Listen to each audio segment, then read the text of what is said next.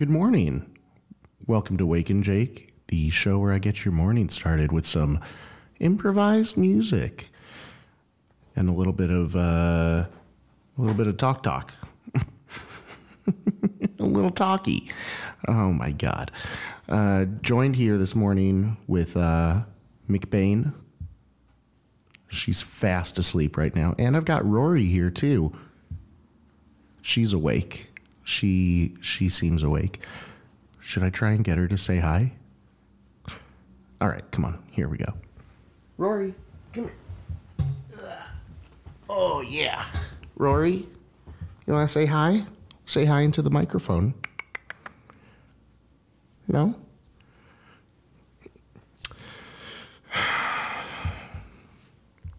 I wish my animals were a little more vocal. Well, the cats. R- McBain is plenty vocal, always whining. Oh, I got you on my lap now. Oh, I love cats. I love animals. Um, Kate and I went and played with um, my cousin's new kitten. Her name is Zuzu. Such a good name.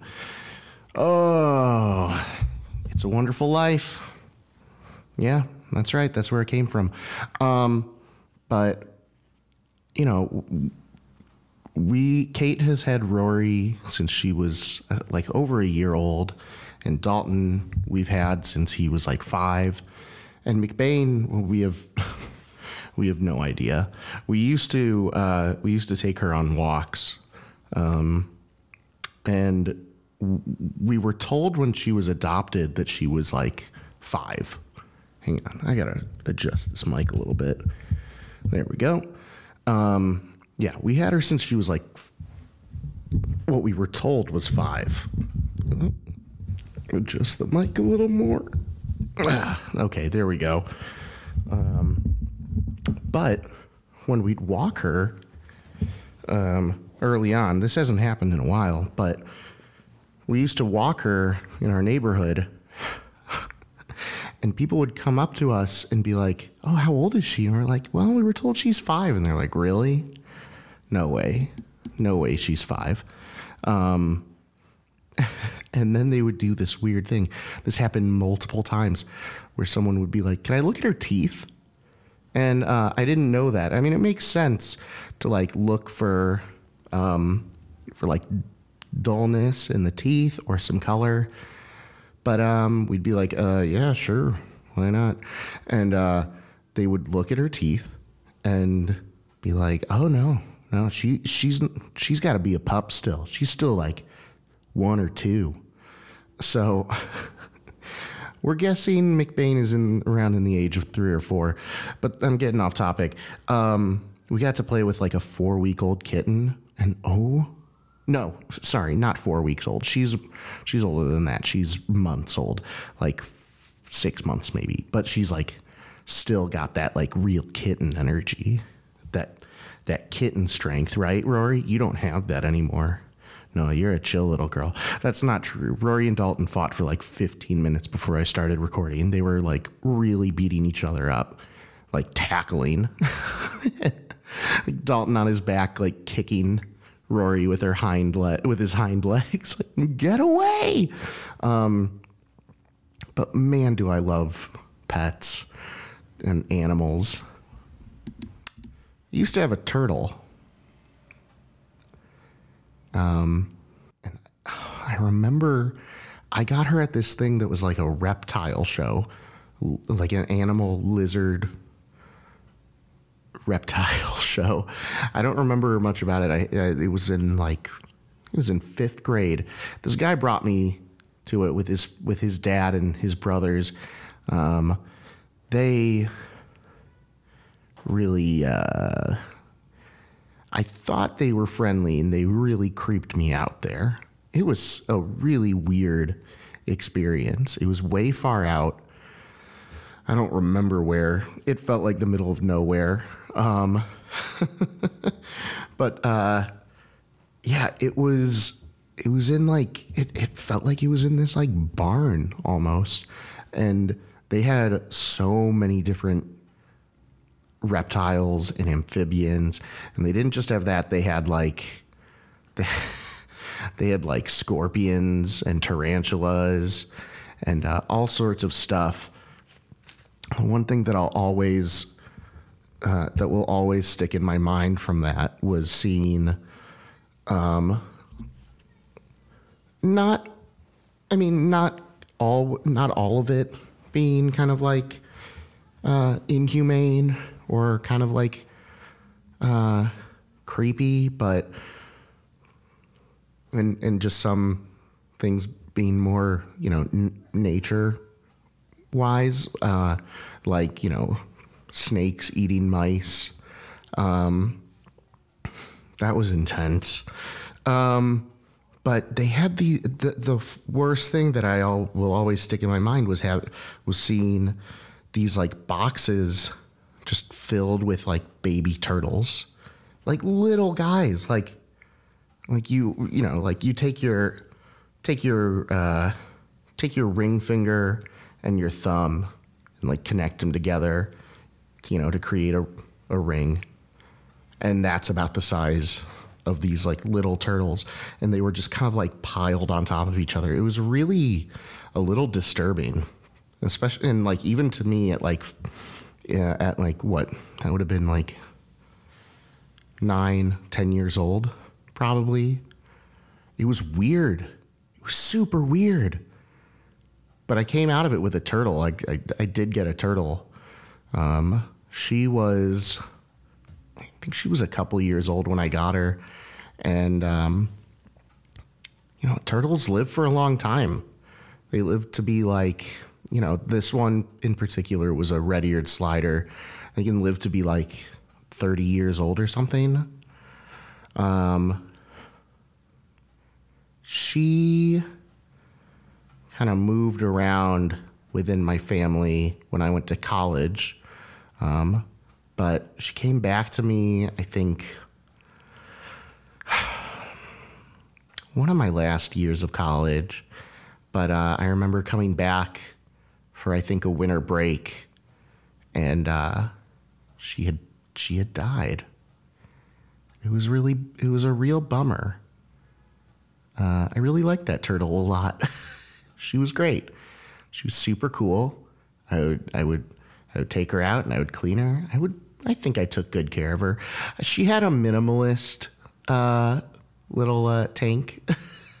it was enough. It was a good size for her. It was fine, but like, I think uh, there were some people that were like, "You're torturing her," and I was like, "No, I'm not.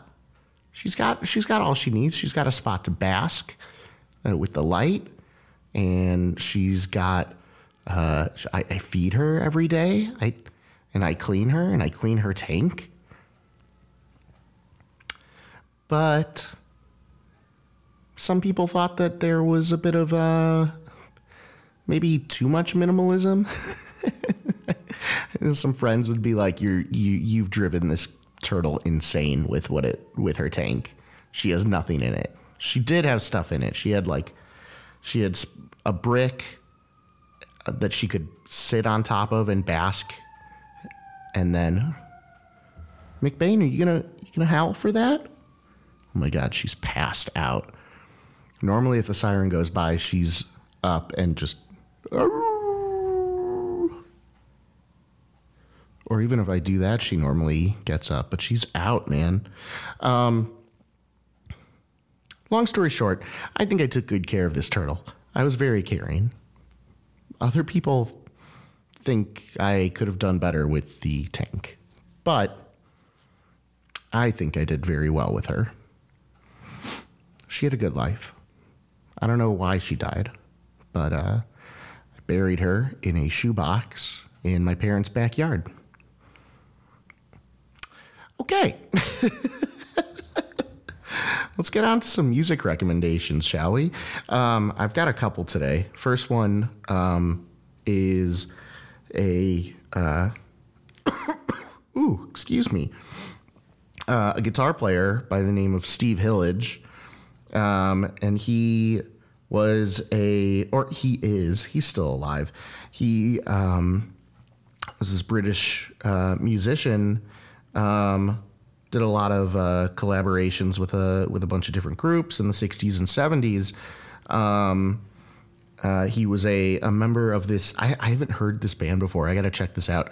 He was a member of this band. This uh, Spotify calls them psychedelic cult favorites. Uh, this band called Gong. I'm gonna have to check them out for sure. But they, I guess they were like, you know, he was in the like psychedelic prog rock kind of scene in uh, in uh, it says Canterbury, but hell if I know where that is exactly in the UK. Um, highly skilled, really talented guitar player, um, and a lot of effects, which hey, I use a lot of effects too. I really like that. Um, so that's something that always catches my ear. Um, but he uh, came out with this album in, I believe it was 1979, called Rainbow Dome Music. Rainbow Dome Music. Um, and it was one of the like most influential records um, for what came out of the 70s and like with with Brian Eno and Robert Fripp and Jon Hassell that uh, that like a little new agey kind of sounding, but really hypnotic and ambient, like really gorgeous ambient music. Um, so check out Rainbow Dome Music by Steve Hillage. Uh, I have another record that I want to talk about too. Um, that I was just listening to the other day. I heard it uh, I heard about it on NPR, so I was like, oh, I got to check this out. Um, uh, Avant garde trumpet player by the name of Jaimie Branch. Um, she is a uh, New York uh, based musician. She was raised here in Wilmette, though. That's crazy. That's super cool. Um, but yeah, she just came out with this new album uh, called Fly or Die 2 Bird Dogs of Paradise. Um, it's it's really interesting, um, and it's clearly very uh, like very politically uh, charged, which I like in that. Um, but her band is really really good, um, really talented, uh, really interesting playing, um, and you know it's a little out there. I'm not gonna lie, it's a little gets a little weird. But um, I would highly recommend checking it out. Uh, Jaimie Branch, Fly or Die 2, Bird Dogs of Paradise. It's very good. Um, and yeah, it just came out like uh, like a week ago. That's really sweet. uh, okay, well, let's get on to the music. Uh, was playing my Fender Strat today, and uh, I decided to break out a pedal that I haven't used in a while the Hologram Infinite Jets uh, resynthesizer. Um, I did a little playing with it while uh, while the music was going, so you might hear some like shifts in sound. Um, I had it up so I could on a on a table so I could I could use my hand to to move some things around. But this is this is a pretty straight ambient uh, episode today. Um, I hope you enjoy it. I really hope you do. And uh, I'll catch you back when the music's over. Thanks.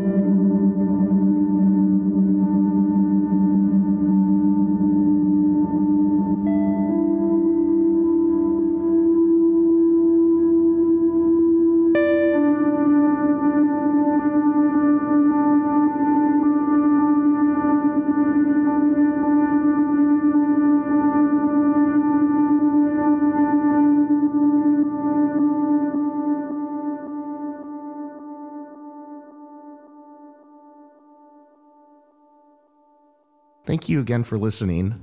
Uh, this show is a part of Ox Audio in association with Ox. Uh, you can find out more about us at oxchicago.com. Um, podcasts, all different sorts of audio things. Um, and we have a new show actually that just uh, premiered last Thursday uh, called Ghost Stories. Um, and uh, I did the music for it. Uh, and it's really cool. It's really interesting. Um, investigating haunted places um, in and around Chicago. Uh, hopefully, I, I, will be on an episode in the coming weeks too. Um, very much looking forward to that. Very much looking forward to walking through a spooky, uh, potentially haunted place.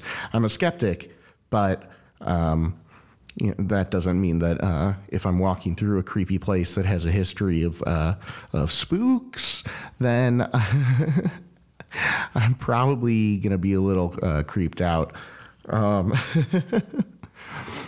uh, I'm getting off the rails. Um, thank you to Batul Javed for her artwork. Thanks to Andy King for his production work.